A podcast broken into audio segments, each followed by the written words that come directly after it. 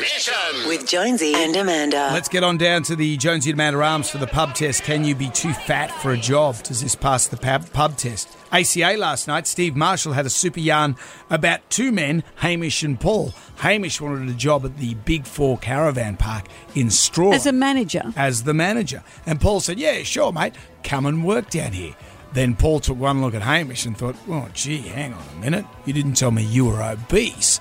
And even though Hamish had lost some weight, Paul told Steve Marshall on ACA, that he felt Hamish was still too big for his big four. And he said he wouldn't be able to lift things like a sofa, couldn't do things that his job required. and then Steve Marshall had Hamish moving around all sorts of furniture in his own house, I would imagine.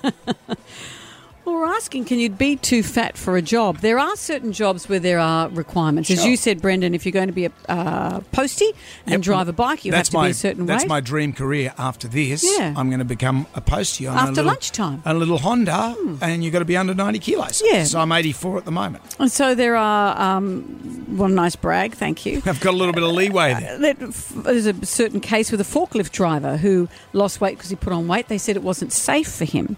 But if you're just the sort of, there are a lot of assumptions made about people who are overweight. Doesn't mean you're not strong. Doesn't mean you're not committed. Doesn't mean it's going to change anything about your job. Nothing physical is required. People still may not get that job.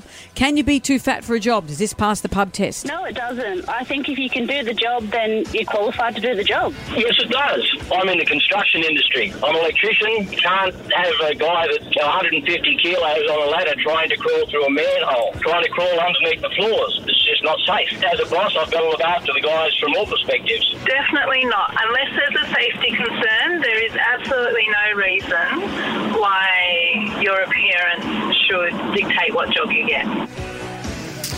All right, well, coming up next. Did I mention that I'm 84 kilos? You know what? This is going to be the title of my new book. I turned 60, I put on a kilo and a half, and I got a hemorrhoid. Seriously. What is that a thing? Well, I know, well, I hope not. I hope it's a temporary thing on all fronts. Hang on, this is actually happening.